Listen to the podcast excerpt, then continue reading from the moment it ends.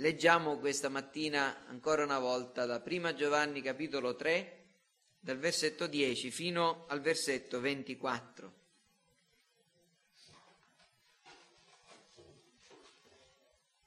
In questo si distinguono i figli di Dio dai figli del diavolo. Chiunque non pratica la giustizia non è da Dio, come pure chi non ama suo fratello. Poiché questo è il messaggio che avete udito fin dal principio, che ci amiamo gli uni gli altri, non come Caino, che era dal maligno e uccise il proprio fratello. Perché l'uccise? Perché le sue opere erano malvagie e quelle di suo fratello erano giuste. Non vi meravigliate, fratelli, se il mondo vi odia. Noi sappiamo che siamo passati dalla morte alla vita perché amiamo i fratelli.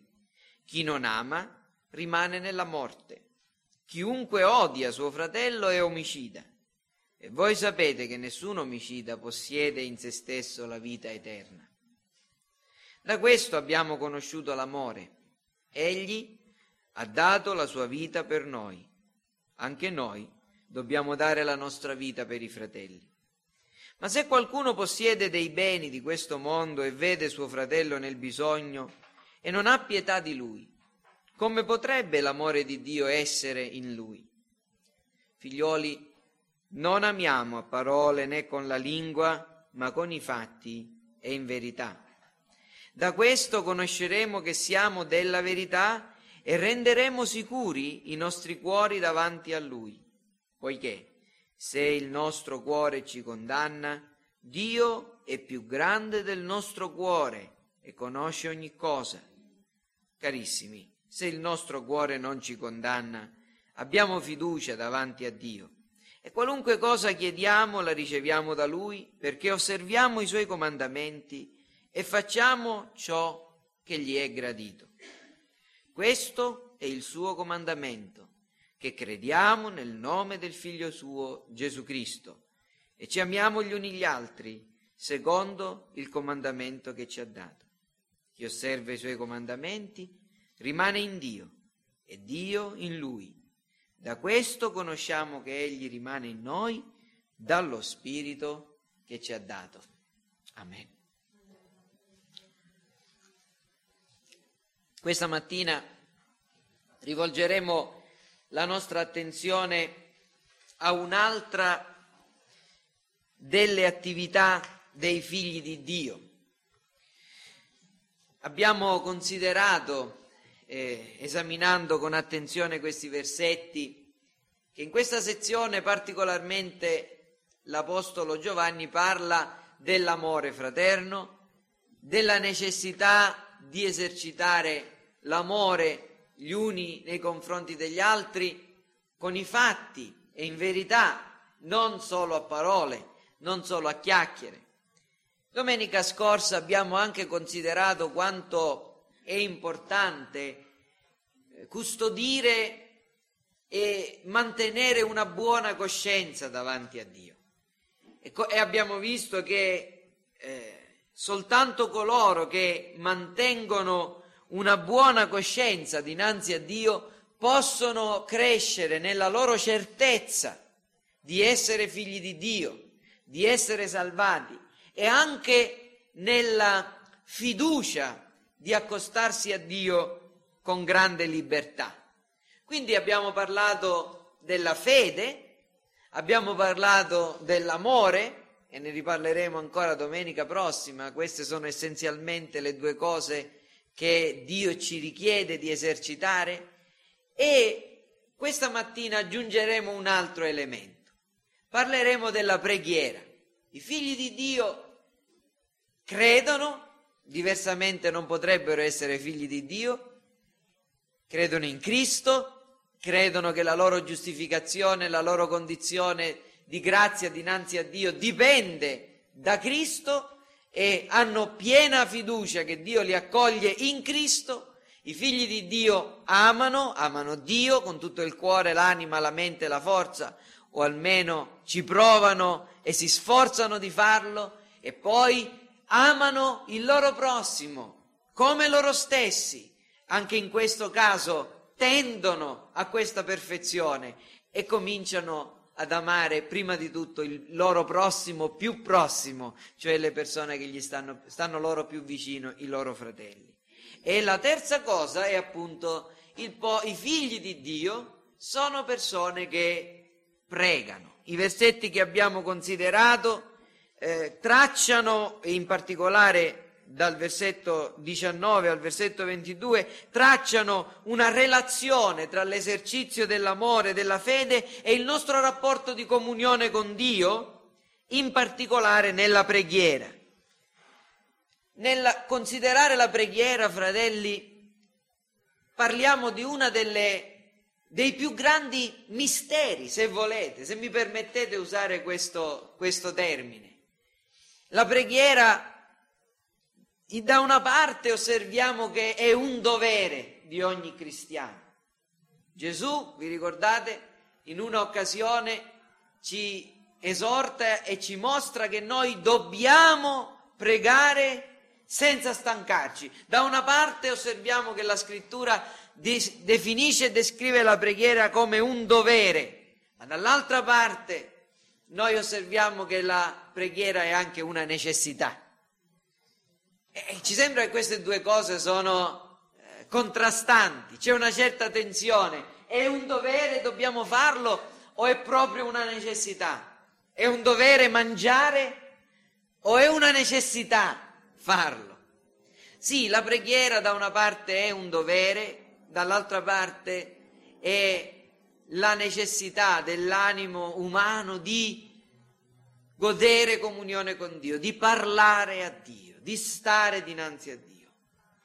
Da un'altra parte possiamo anche osservare un'altra tensione nella preghiera cristiana. È un'attività spontanea.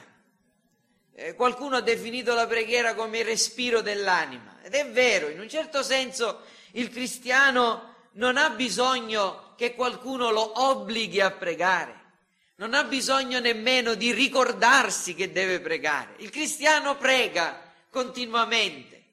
Eh, perché se egli è unito a Dio, continuamente i suoi pensieri sono rivolti a Dio. Nelle sue difficoltà invoca il nome del Signore. Nelle sue gioie ringrazia il nome del Signore. Da una parte quindi la preghiera davvero per i cristiani è, per i figli di Dio, un'attività spontanea, spontanea. Dio viene glorificato e gli vengono rivolte delle richieste in ogni occasione. Ma da un'altra parte la preghiera è anche una disciplina che è difficile da mantenere. E anche qui osserviamo una tensione nel considerare la preghiera.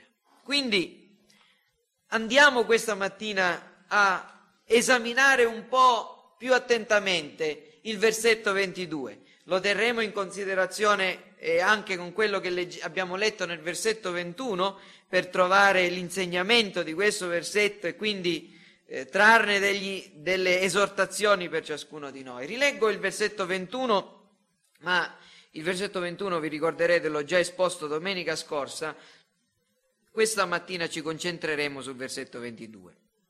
Carissimi, se il nostro cuore non ci condanna, abbiamo fiducia davanti a Dio e qualunque cosa chiediamo la riceviamo da Lui, perché osserviamo i Suoi comandamenti e facciamo ciò che gli è gradito. Il versetto 22 inizia con una E congiunzione e questa E ci ricorda che quanto viene detto in questo versetto, cosa si parla? Si parla di chiedere, di ricevere, e riceviamo perché osserviamo i suoi comandamenti e facciamo quello che gli è gradito. Ecco, questa questa E ci rimanda a quanto viene detto precedentemente, vale a dire che l'esercizio dell'amore, l'esercizio della fede che producono una buona coscienza e la fiducia di accostarci a Dio ci danno anche qualcos'altro. Che cosa ci danno? Ci danno questo, qualunque cosa chiediamo, la riceviamo da Lui. Ecco, Qui troviamo un riferimento esplicito alla preghiera. Chiediamo, si parla di un tipo particolare di preghiera, delle richieste fatte a Dio. E qui Giovanni dice che noi qualunque cosa chiediamo, la riceviamo. Ancora una volta, il senso è assoluto, qualunque cosa chiediamo. E, seppure Giovanni parla in termini assoluti, vi ricordo che questo qualunque è limitato da alcune cose. Prima di tutto è limitato dalle persone che chiedono. Qualunque cosa noi chiediamo. Giovanni si mette insieme ai, ai lettori della sua epistola. Non qualunque cosa qualunque persona chiede, ma qualunque cosa noi chiediamo. Chi siamo noi? Noi figli di Dio, noi persone che hanno ricevuto lo Spirito, noi persone che siamo nate da Dio, noi persone che amiamo Dio, che compiamo la giustizia, noi persone che amiamo i fratelli, noi persone che amiamo a fatti e, e, in verità e non solo con le chiacchiere, noi persone che coltiviamo una buona coscienza davanti a Dio, noi persone che abbiamo fiducia di accostarci a Dio, qualunque cosa chiediamo, la riceviamo. I figli di Dio, vi ricordo che il tema del capitolo 3 è proprio questo inizia parlando di, dei figli di Dio, vedete di quale amore c'è stato largo il Padre dandoci di essere chiamati figli di Dio e tali siamo, siamo davvero figli di Dio. Ecco noi, figli di Dio, qualunque cosa chiediamo a Dio la otteniamo. I figli di Dio infatti non chiedono secondo i capricci della natura umana, non chiedono tutte le cose che potrebbero chiedere, chiedono secondo la volontà di Dio. Infatti, eh, confrontando i versetti 14 e 15 della stessa epistola, del capitolo 5 però, comprendiamo che c'è una limitazione a questo qualunque cosa chiediamo. Questa è la fiducia che abbiamo in Lui, che se domandiamo qualche cosa secondo la sua volontà, Egli ci esaudisce se sappiamo che Egli ci esaudisce in ciò che gli chiediamo, noi sappiamo di avere le cose che gli abbiamo chieste, secondo la sua volontà. Ovviamente ci sono tanti altri testi nel Nuovo Testamento che ci fanno comprendere che questa promessa è quindi limitata da certe cose. Ma eh, non credo di dovermi trattenere ancora molto per spiegarvi che questo qualunque non significa qualunque cosa ci passa per la testa che i figli di Dio non possono chiedere secondo i loro capricci. Ecco, se domani mi venisse in testa di chiedere a Dio di farmi spuntare le ali per volare, per esempio, no? Non, queste, non sono queste le richieste, tutte le richieste alle quali Dio risponde. Ma credo che questo sia abbastanza chiaro. Dobbiamo andare avanti perché osserviamo qualunque cosa chiediamo la riceviamo da Lui, da Dio, e quindi comprendiamo un'altra cosa, che noi dobbiamo chiedere a Dio per ricevere da Dio. Eh? Chiediamo a Lui per ricevere da Lui. C'è bisogno che debba in questo momento ribadire che Dio ci ordina di pregare soltanto Lui e che le preghiere a Padre Pio o alla Madonna Addolorata non sono secondo la sua volontà? Credo di no. Andiamo avanti chiediamo le cose a Lui, le riceviamo da Lui perché, eh, perché osserviamo i Suoi comandamenti e facciamo ciò che gli è gradito. Cosa significa questo perché? Noi riceviamo perché osserviamo i Suoi comandamenti. Qui Giovanni sta mettendo in relazione l'esaudimento delle nostre preghiere alla nostra obbedienza. L'esaudimento delle nostre preghiere alla nostra obbedienza. E dobbiamo chiederci, forse questo perché lo dobbiamo intendere che la causa dell'esaudimento delle nostre preghiere è la nostra obbedienza? Cioè Dio ci risponde ed esaudisce perché noi siamo ubbidienti? Insomma, c'è una specie di baratto tra Dio e l'uomo. Se tu fai, quello che io ti dico, io rispondo alle tue preghiere? C'è questa sorta di commercio tra Dio e l'uomo? Molti credono di sì. Molti credono che Dio in qualche modo sia mosso o addirittura obbligato a fare le cose che gli uomini gli chiedono a causa della loro devozione, a causa della loro ubbidienza. Noi, fratelli, riconosciamo che la ragione per la quale Dio ci dona tutto ciò che ci dà è per la sua grazia e per la sua misericordia. Non è assolutamente nessun, nella scrittura non è contemplato che noi riceviamo perché abbiamo adempiuto certi nostri doveri.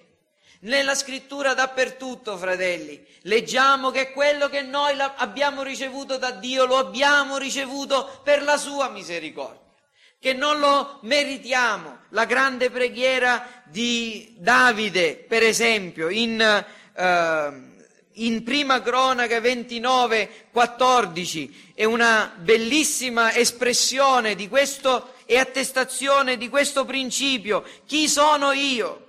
Chi è il mio popolo che siamo in grado di offrirti volenterosamente così tanto? Vi ricordate? Il contesto è la raccolta di tutti i beni per la costruzione del Tempio. Il popolo era stato generoso e Davide dice chi sono io? Chi è questo popolo per offrire così tanto? Tutto viene da te e noi ti abbiamo dato quello che dalla tua mano abbiamo ricevuto. Ecco la nostra obbedienza, è il risultato di avere ricevuto da Dio. La nostra obbedienza è il risultato della grazia di Dio. La nostra generosità è il risultato della generosità di Dio. Il nostro amore è il risultato dell'amore di Dio verso di noi.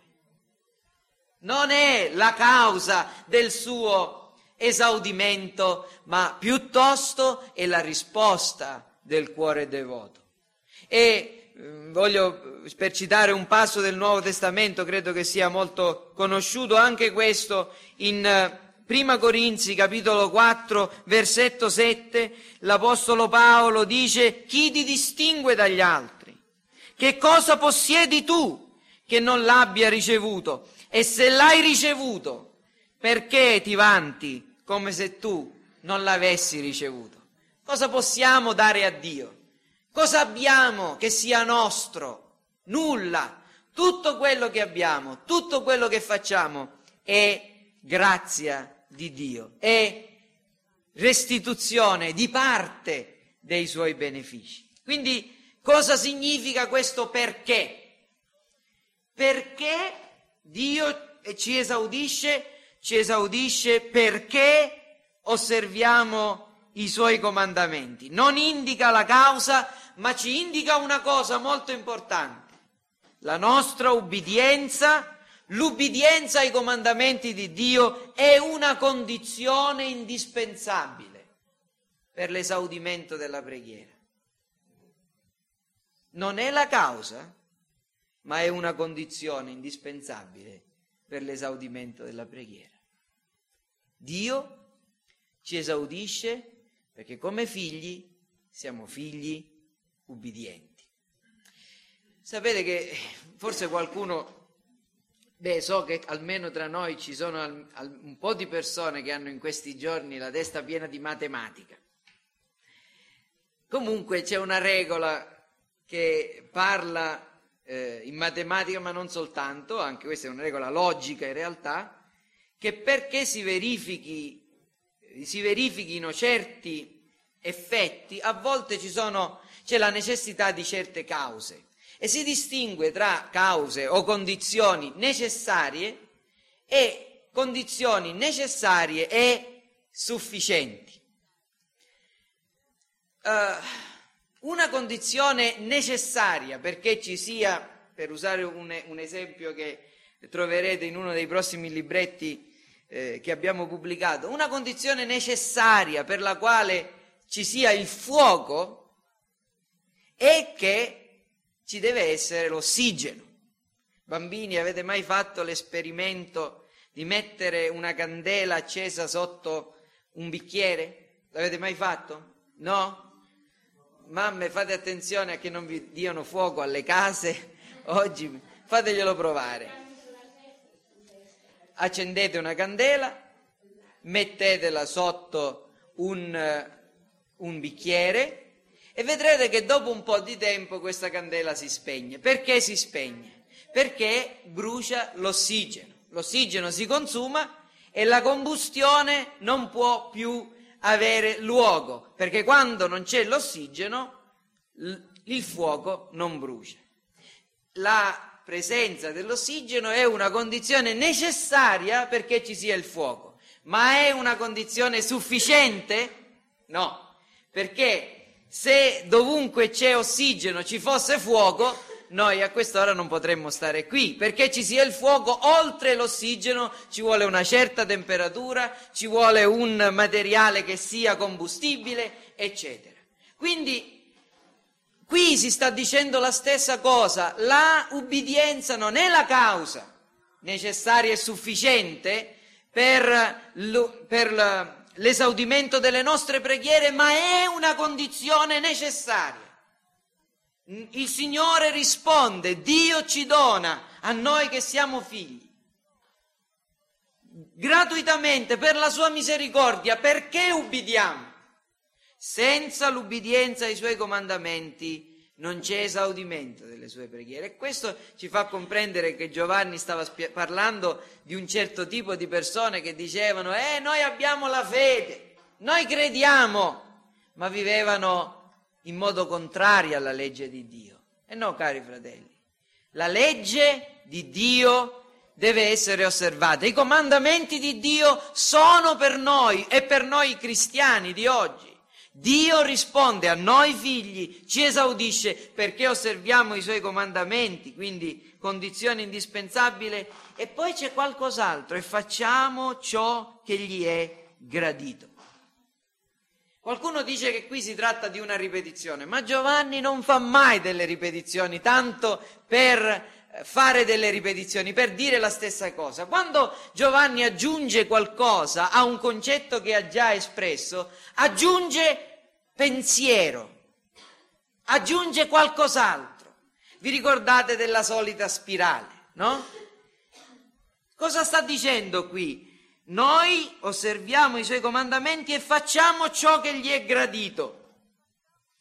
Osservare i comandamenti di Dio è certamente buono, giusto, ma c'è un tipo di ubbidienza che è tipica degli schiavi.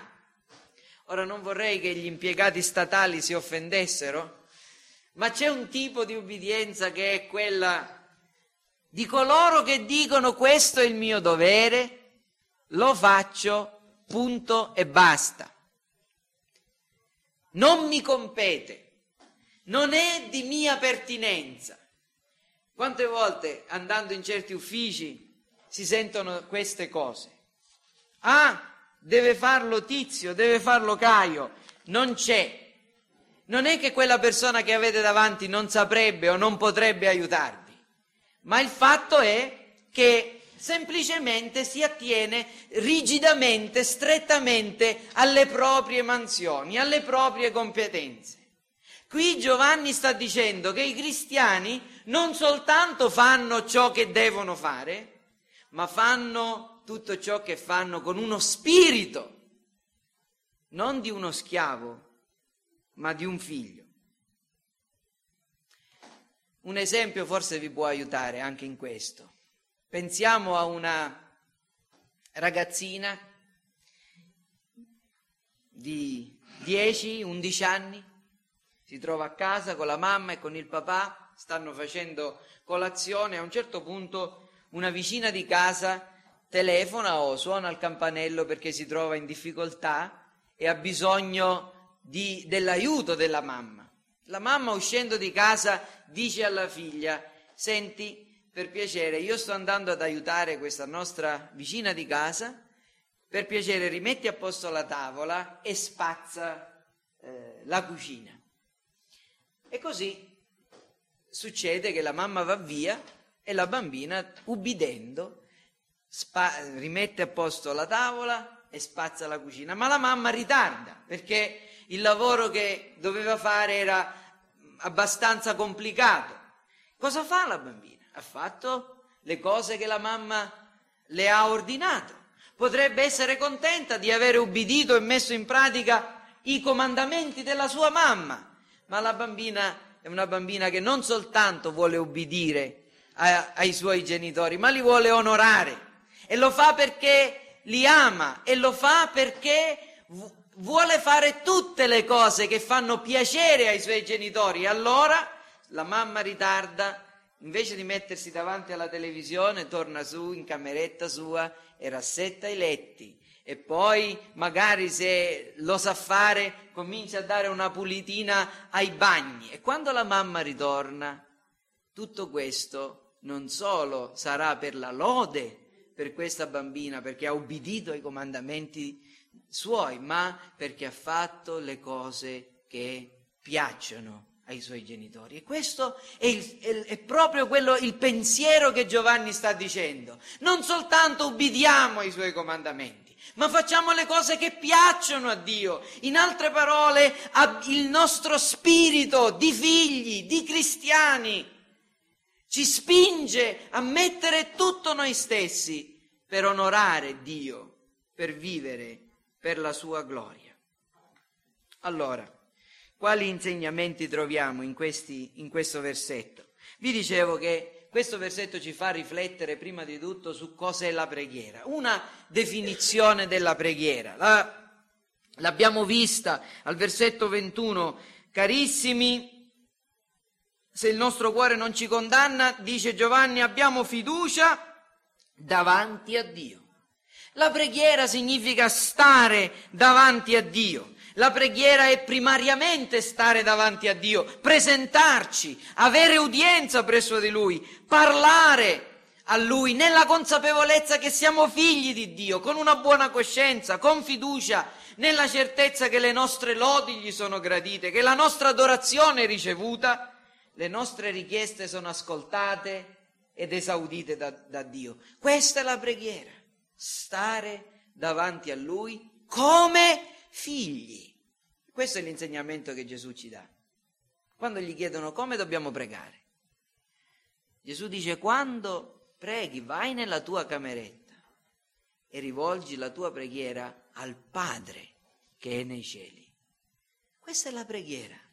Presentati dinanzi a Dio. Presentati come figlio di Dio, consapevole che sei un figlio di Dio. La, la certezza che siamo suoi figli è ciò che ci sostiene nella nostra attività di preghiera. E poi questo versetto ci fa anche comprendere quale relazione c'è tra la fede, l'ubbidienza, la preghiera e l'esaudimento della preghiera. La fede è la causa della preghiera. Senza la fede, fratelli, non c'è preghiera. Pre... Voglio dire, non sto dicendo che chi non ha fede non prega. Ci sono tante persone che senza la fede di Dio nel cuore pregano. Ma come vengono definite da Dio questo genere di persone? Ipocriti e pagani. Quando pregate non fate come fanno gli ipocriti, quando pregate non fate come fanno i pagani. Perché? Perché la preghiera di questo genere di persone dinanzi a Dio è un abominio. L'uomo, eh, il versetto 8 del, del, del capitolo 15 dei Proverbi, il sacrificio degli empi è un abominio al Signore, ma la preghiera degli uomini retti gli è gradita. La causa della preghiera, ciò che fa di una richiesta o di un atto di adorazione a Dio una vera preghiera, è la fede la fede di Dio nel cuore, è la consapevolezza che siamo figli, per la grazia di Dio, adottati nella famiglia di Dio, in virtù di Cristo, per la sua opera. La seconda cosa, come vi ho detto, che l'ubbidienza è una condizione indispensabile. Fede e ubbidienza sono legate indissolubilmente. E non ci può essere una vera ubbidienza senza la fede né fede vera che non produca ubbidienza. Per piacere, leggete insieme a me nel libro di Isaia. Questo passo è molto conosciuto, ma ahimè molto trascurato. Nel primo capitolo del libro di Isaia, della profezia di Isaia, si parla di persone che pregavano Dio, che rivolgevano la loro adorazione a Dio, la loro devozione a Dio. Ma Dio dice così, versetto 15, quando stendete le mani, distolgo gli occhi da voi. Anche quando moltiplicate le preghiere, io non ascolto. Le vostre mani sono piene di sangue. Lavatevi, purificatevi, togliete davanti ai miei occhi la malvagità delle vostre azioni, smettete di fare il male imparate a fare il bene, cercate la giustizia, rialzate l'oppresso, fate giustizia all'orfano, difendete la causa della vedova.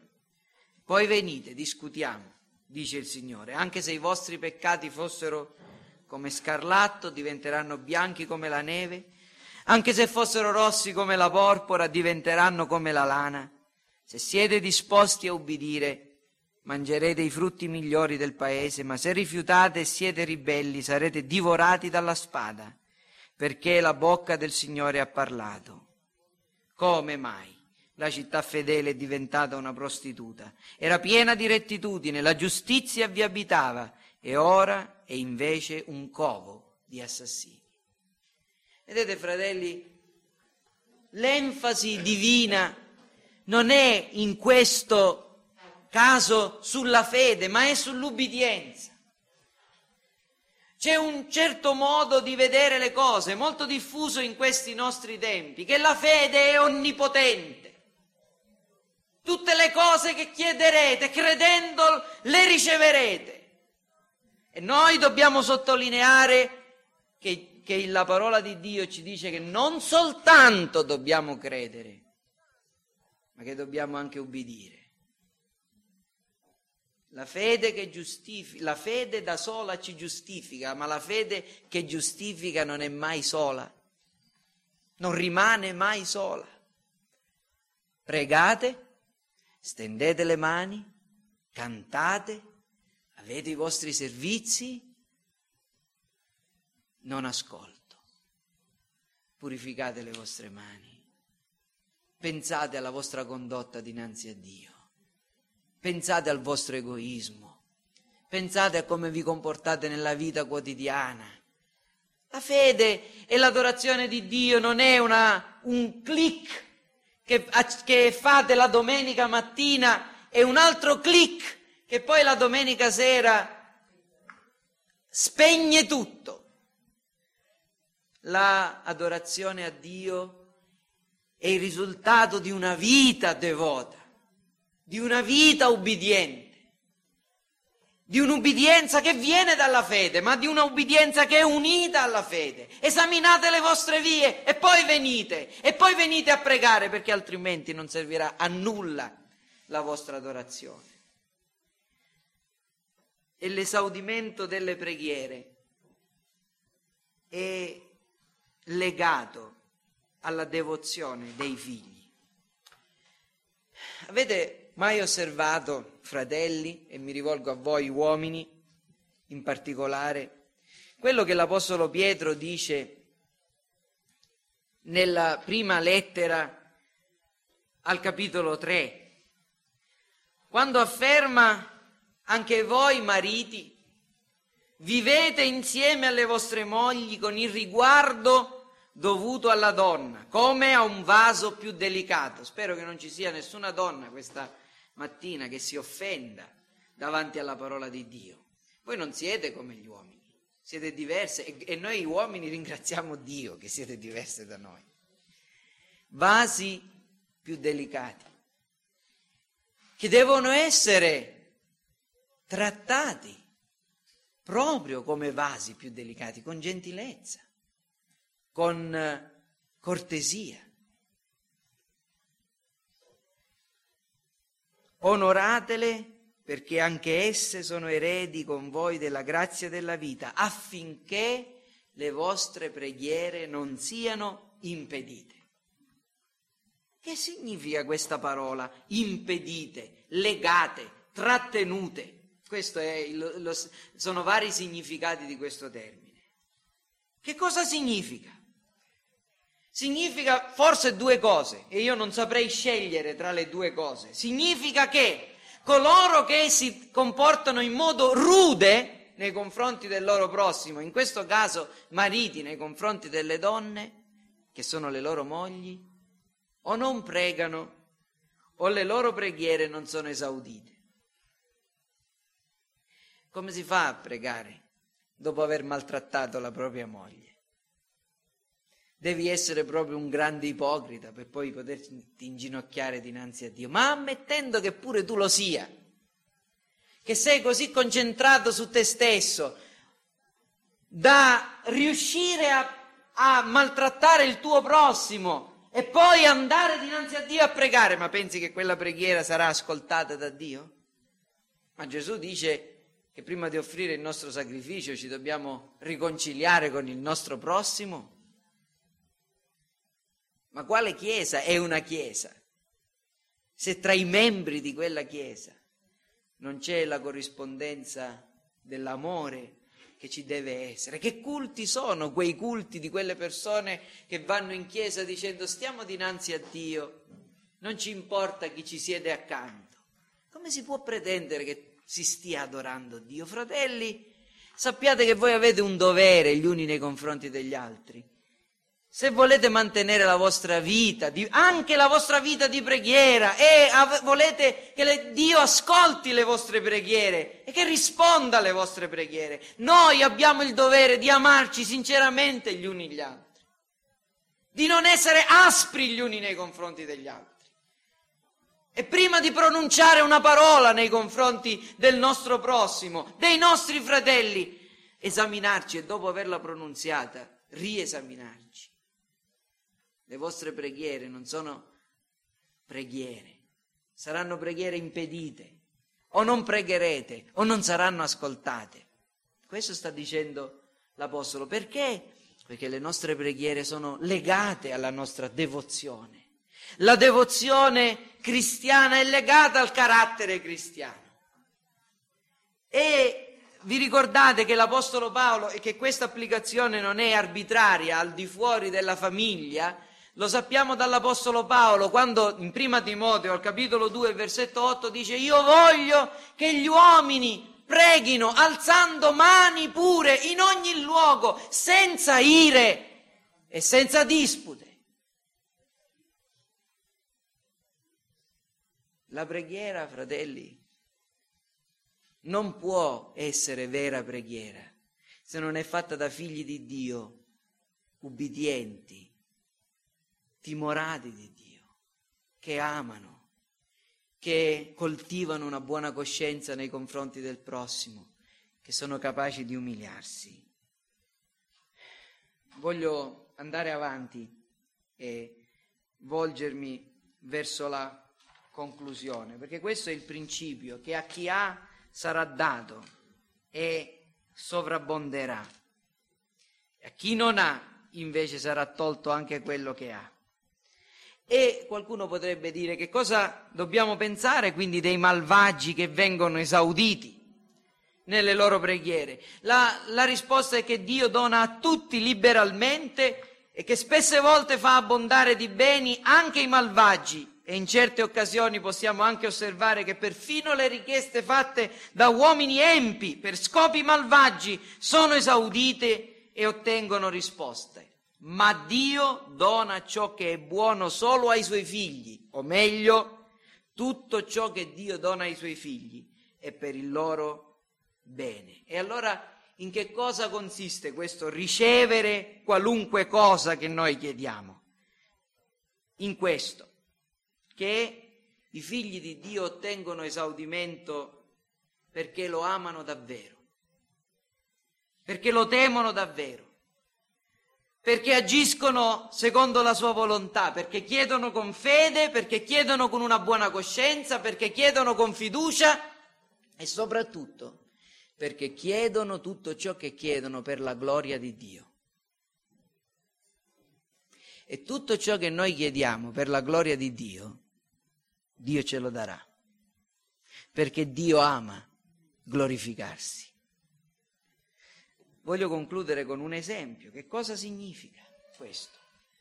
Ammettiamo che ci sia una persona tra noi che è malata, gravemente malata, che abbia una malattia che la fa soffrire, che abbia una malattia che la disturba profonde, profondamente, che non la fa agire al massimo delle sue capacità, che molte volte le impedisce di lavorare, di pensare, perfino di pregare come dovrebbe.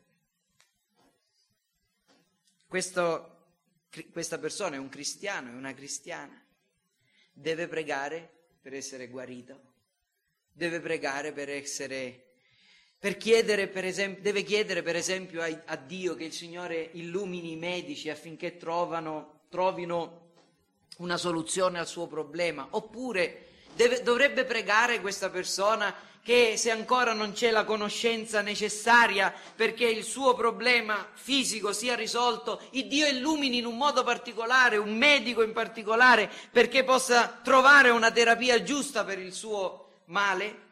Lo dovrebbe fare? Io credo di sì. Ogni cristiano lo fa. Ma perché lo chiede?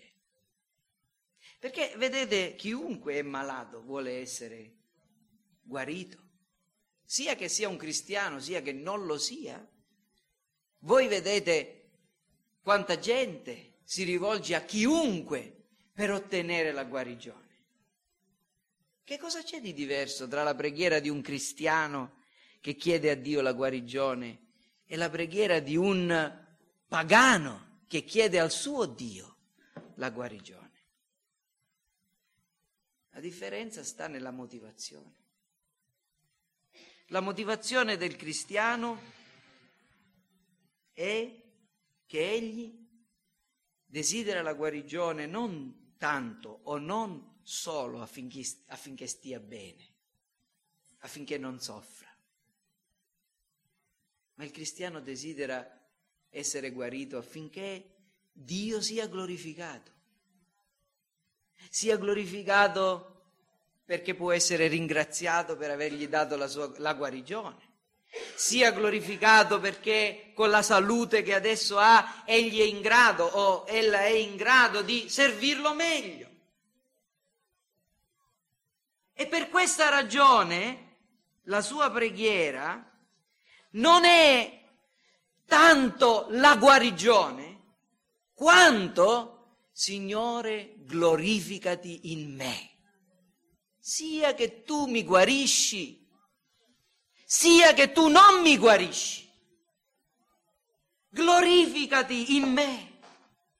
L'Apostolo Paolo aveva imparato questo e per questa ragione per tre volte pregò.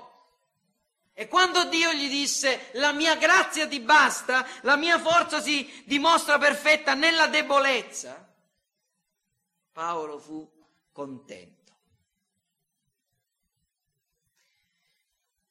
Vedete perché tutte le preghiere dei cristiani sono esaudite?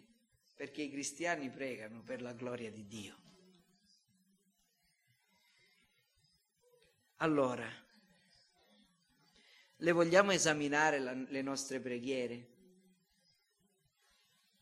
Cosa pensiamo? Cosa, qual è la concezione che abbiamo della preghiera? Avete ascoltato alcune cose, non pretendo di aver detto tutto sulla preghiera.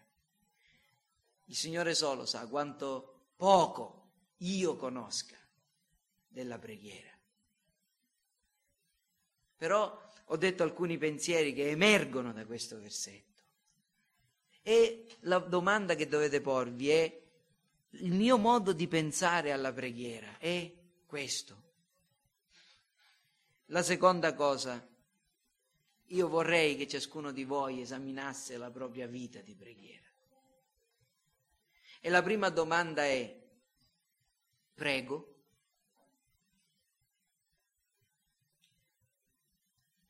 Forse ci sono alcuni tra noi che non pregano affatto ma proprio non pregano. Hanno la buona intenzione di pregare, vorrebbero pregare, ma non pregano. L'assenza della preghiera significa l'assenza della vita o perlomeno una condizione di sviamento. E fratelli, vi voglio dire una cosa, quando si smette di pregare o quando non si prega, è sempre perché la, la coscienza non è pura, perché la fiducia presso Dio viene a mancare, perché la nostra vita non è come dovrebbe essere.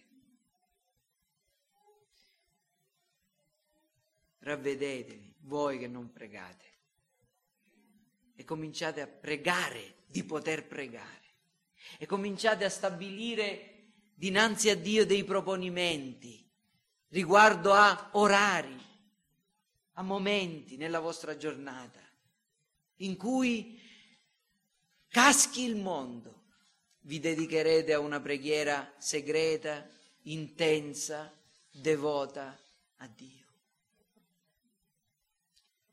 Noi figli riceviamo quello che chiediamo, questo significa che i figli di Dio pregano. E voglio anche dirvi una cosa, che il declino di una chiesa si vede non la domenica mattina, ma il mercoledì sera per noi. I momenti migliori della nostra chiesa si osservano quando le riunioni di preghiera non solo sono partecipate, ma quando le nostre stesse preghiere sono intense, sono frequenti, sono ripiene di grandi richieste a Dio. Il declino della nostra Chiesa si vede quando le nostre preghiere sono fredde, non frequentate o vuote, nel senso che si tratta di ripetizioni di frasi fatte senza il cuore. Fratelli, c'è un solo modo se vogliamo crescere. Se c'è un solo modo se vogliamo vedere la gloria di Dio. Dobbiamo pregare. Noi siamo persuasi, fratelli, della sovranità di Dio e chi ci smuove da questa persuasione? Noi siamo persuasi che Dio è colui che opera in noi il volere e l'operare e chi ci farà cambiare idea. Ma dobbiamo essere altrettanto fortemente persuasi che le nostre preghiere non sono inutili, ma che il nostro Dio è un Dio che ascolta le preghiere, che richiede le preghiere, che vuole che preghiamo e che Egli ci darà le cose che noi chiediamo per la sua gloria, ma per averle le dobbiamo chiedere. Questo significa che dobbiamo pregare di più e meglio. E la nostra Chiesa deve crescere in questo. E infine voglio che esaminiate alcune richieste che avete fatto a Dio e domandarvi per quale ragione Dio non vi ha risposto o per quale ragione Dio vi ha risposto. Voglio concludere con una parola eh, che, le, che, possiamo leggere nella, nella vita, nella storia di Giovanni Calvino. Conoscete Giovanni Calvino, il riformatore di Ginevra?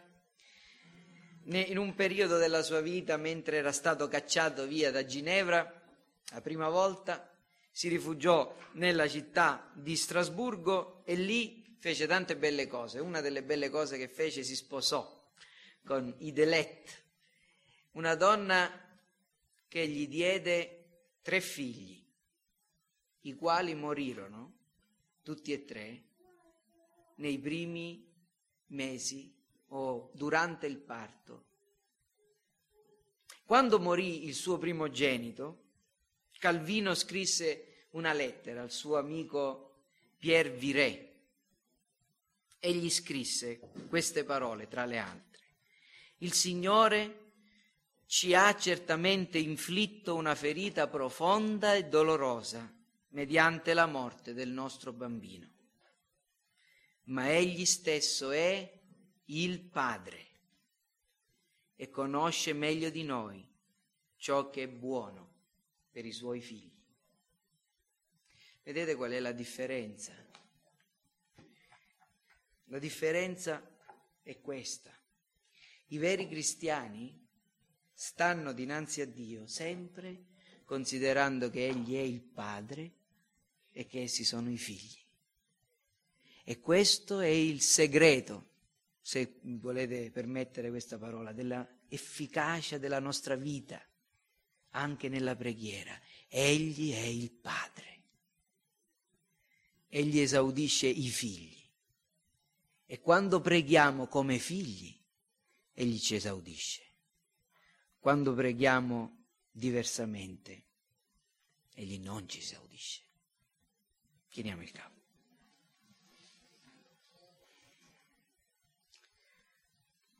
Padre, Padre nostro, noi ti ringraziamo per la tua parola. Ti ringraziamo perché possiamo pregarti e ti chiediamo perdono, Signore, perché troppe volte nost- le nostre preghiere non sono affatto delle preghiere. Ma secondo quello che abbiamo ascoltato questa mattina, concedici di avere una maggiore e sempre più forte consapevolezza della nostra figliolanza, della nostra adozione e di venire davanti a te nella consapevolezza e nella coscienza che tu ci hai amati, che ci hai dato il tuo figlio, che siamo stati perdonati, che siamo stati giustificati e che adesso, Signore, è in risposta alla tua opera che noi dobbiamo agire, vivere, ubbidire e quindi anche pregare. Concedici di avere dinanzi a noi la grande prospettiva della tua persona, della tua gloria. E concedi che in ogni nostra preghiera, oh Dio, il nostro obiettivo non sia niente al di fuori che il tuo nome sia santificato, che la tua volontà sia fatta, che il tuo regno venga. Te lo chiediamo nel nome di Gesù. Amen.